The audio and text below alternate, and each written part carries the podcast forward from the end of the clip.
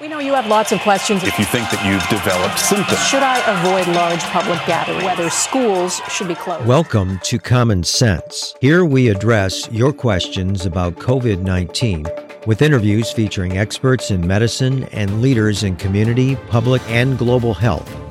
Here's your host, Dr. Ted O'Connell.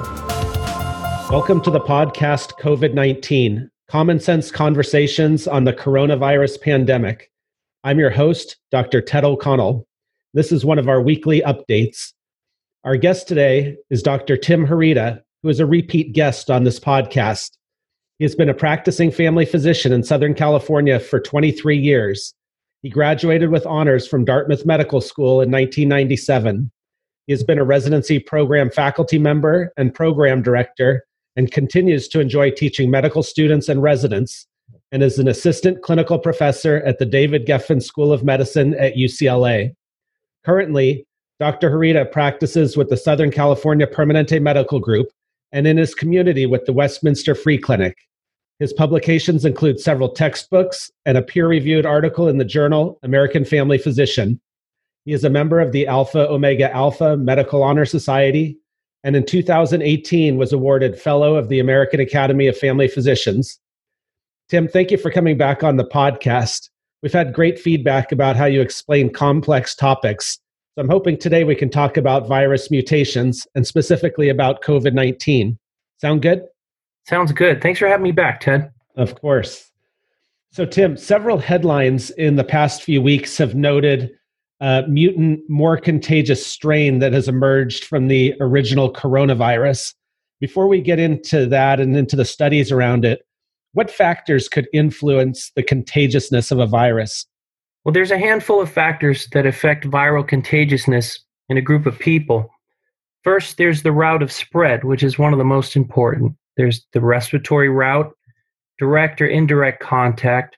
There's fecal oral, which is contaminated food or water. There's blood borne, sexual transmission, and even viruses spread by bites from insects and animals. Next, there's the survivability of a virus outside the host. There's also the incubation period, the time between infection and symptoms, the severity of disease of the disease while contagious, how many particles are needed for infection, whether or not there's a carrier state, and whether or not that population has prior exposure to the disease. So in this case, we have the novel coronavirus, novel meaning new, versus the opposite, which is endemic, where the disease has already been established and most of the population has had it. That's great. And the idea with uh, the endemic virus is like a typical coronavirus that causes the common cold that that's around and we're getting exposed to those kind of repeatedly and this current covid-19 is is a real novel virus that the human species has never been exposed to before right yeah correct so is contagiousness the same as virulence Virulence is a little bit different, although the two interact a little bit. Virulence is the severity of the disease or how sick the pathogen makes the host. The word virus in Latin means poison or venom. So, thousands of years ago, they noticed people would become sick or even die for no apparent reason. From an epidemiology standpoint, this does affect the spread of disease. Some diseases that have a very high virulence may tend to spread less when the hosts are too sick to go out and interact with others. With COVID 19, we have a 50 to 60% with little or no symptoms, and only 20% have more severe symptoms. So sometimes a less virulent virus can spread more easily. Some, uh, so when people are healthy enough to go out, they can go and spread it to others. So if you're a virus and you're trying to design yourself to be maximally effective. And, and really, what a virus wants to do is continue to survive and replicate. You want to be sufficiently contagious and not so virulent that you're killing your host. You actually want your host to survive and be able to go out and, and continue to spread. Is that the basic yeah, idea? Exactly. There's a, there's a kind of a balance between virulence and contagiousness, um, and uh, that's what causes pandemics. Yeah, and this particular virus seems to be balancing that quite well, as you said, with plenty of people being asymptomatic and, and spreading it without developing symptoms, and that allows the virus to spread kind of undetected. Absolutely. So, can you tell us what is a mutation and are mutations of a virus actually, does that make the virus more dangerous? So, a mutation is any change in genetic material. I like the analogy of uh, reading a book. It can range from a point mutation of a single letter in that book of RNA or DNA. Each letter is called a nucleotide. It's the equivalent of a typo. Other mutations are like deletions or duplications of entire chapters. They don't always affect the organism. These are called silent mutations. Some make minor changes, some make major changes that cause the organism to die out. Some of the mutations we're looking at are those that allow it to jump from its normal host, and in this case it's bats and or pangolins to humans. Those that affect transmission and those that affect a target for a vaccine that we're developing. Mutations are not all dangerous. In fact, some viruses can get weaker with mutations. Some postulate this is what happened with the previous SARS outbreak of 2002 2003, where it spread globally and then completely vanished. Yeah, we can cross our fingers that that might happen with this particular one, although that doesn't seem to be the case so far. Can you explain to our audience what the study was related to the mutation of COVID 19 and, and, what they actually found? Sure. Well, let me give you some of it's going to be a little technical, but let me give you some background. A research group in Los Alamos, New Mexico, gathered data from an archive of coronavirus RNA sequences, and this is called GISAID, G I S A I D, which stands for the Global Initiative for Sharing All Influenza Data. It's an open source database kept in uh, Germany. They compare the genetic samples taken globally over time and look specifically at a few set of variants of the coronavirus. One specific mutation of interest was the D614G, where a single amino acid changed from D, which stands for aspartate, to G, which stands for glycine, at position 614. That's where the number comes from. Science, science, science! Hello, podcast fans. Want to get weird with us? Come check out the Mad Scientist Podcast. We're a weekly show that looks at the history, philosophy, and hard facts behind your biggest paranormal questions. Did the government really pay for a psychic spy program? Yes! Is it true that surgery got its start in grave robbing? Yes! Can a roller coaster really kill you? Legally, we can't say so for sure, but sometimes, yes! Mm. Join myself, Chris Cogswell, and my co host, Marie Mayhew, as we examine the science, philosophy, and history behind the strange and unusual. All to discover what's possible and plausible versus what's, well, just made up. Check us out wherever you find your favorite podcasts. The Mad Scientist Podcast. This is a position that is found on the spike of the coronavirus. And they found that one type, the G form, became more prevalent over time compared with the others. They concluded that this means it was a mutation that made it more contagious. Headlines in the media outlets, such as the Los Angeles Times, read A mutant coronavirus has emerged, even more contagious than the original. But there are numerous problems with this conclusion. First, both variants existed where the virus emerged in China. Next, the researchers in Los Alamos never actually tested how contagious either forms were, nor did they look at patient data. Lastly, changes in prevalence that occur over a short period of time are actually expected, especially when the virus is new to a population. This points out one of the many flaws in when the media reports on unpublished, non peer reviewed research. Many in the scientific community have criticized this research, included GISAID, the organization that curates the data. Now, I'm personally in favor of any scientific inquiry. I think the more we learn, the better prepared we are. I do agree with some of the critics. We need to be more responsible about reaching conclusions without first developing a hypothesis and then testing it. And they didn't test it, which is basic science 101. Right. And, and besides that kind of early release of the data, the media has a tendency to pick up on sometimes a single statement or kind of erroneous, erroneously jumps to conclusions about what's being said. And that's kind of one of the core reasons that this podcast exists is to try to provide credible information from experts and, and really talk through some of these um, these issues. So I appreciate you breaking that down for us. Absolutely. I hope it doesn't get too technical. Nope. I think you explained that um, mutation really well. How do they track the spread of epidemics and pandemics?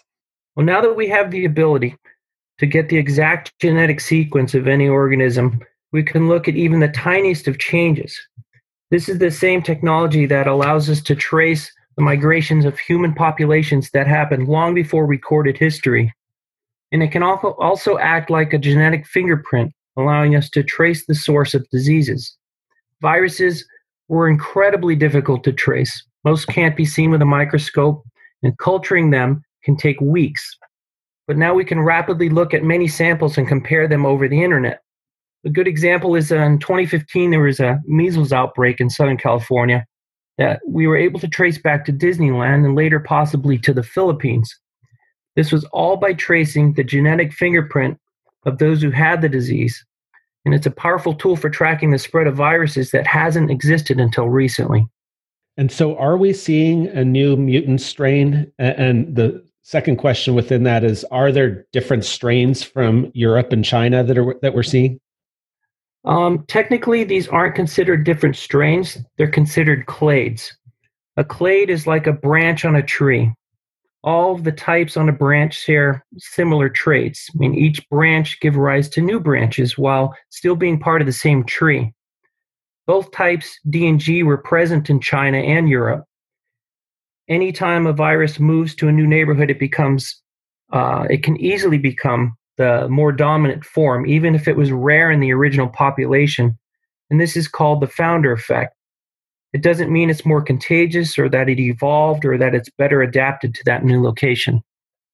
Okay, great. So, what, Tim, what's the take home message from this research?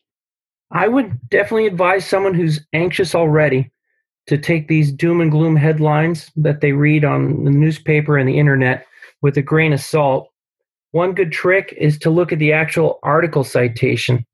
In this case, if it brings you to a website, MEDRXIV, there are a few things you should know. That that article hasn't been peer reviewed for accuracy and it hasn't been published. This doesn't mean it's junk science, but uh, it even has a warning at the very top when you enter the website stating these articles, quote, should not be reported in the news media as established science before websites like this existed, if you or I submitted an article for peer review and you went to the mainstream media, you'd be in a lot of trouble.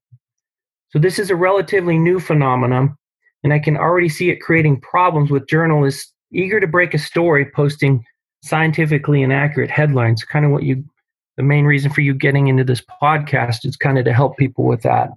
Right, and I think it's really important to emphasize that that the typical way that scientific research is disseminated is the research is done and it's done in a very strict methodology and when results are available those are submitted to a journal where it is then reviewed by a panel of experts and that's what we call the peer review process and once that peer review has occurred if the research is deemed to be um, high quality it's then published and it's disseminated at that point and considered to be well grounded science. And what we're seeing in this COVID 19 era is we have such a need to figure out all the details of the virus and the need to figure out which treatment options might work and, and just topic after topic within this field of, of COVID 19 that a lot of research and it's well intentioned is is being released early so that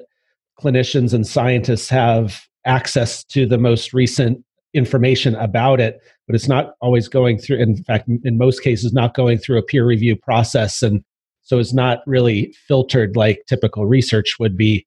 And then as you said the the media is picking up on it in this early stage and sometimes either jumping to conclusions or, or just getting it wrong. And and that creates anxiety and misinformation and all kinds of other issues. Is that a fair assessment Absolutely. It's kind of the double edged sword of the internet these days. Um, it's allowing the scientific community to share data, which is uh, enormously powerful.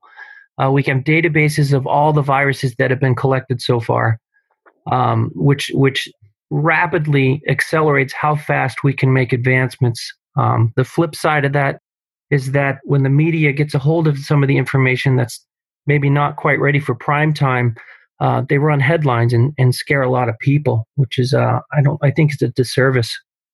Yes, absolutely. Well, Tim, this has been really helpful. I appreciate you breaking down this idea of mutations and what the current research is showing, especially with re, uh, regard to COVID 19. So, on, on, behalf of the podcast and our audience, we really appreciate your time again and in joining us back. You do a brilliant job of taking complex topics and making them digestible. Thanks, Ted. Keep it up. You're doing a great job with this. Thanks Keep so much, going. Tim. You're welcome. That's it for today. Thanks for listening. This has been a production of Ars Longa Media. Our producers are Madison Linden and Chris Brightigan. Our executive producer is Dr. Patrick Beeman. If you have questions about COVID 19 that you'd like discussed on the podcast, send an email to info at arslonga.media. This podcast is for educational purposes only and not intended for medical advice. Be vigilant, but remain calm. Ars longa, vita brevis.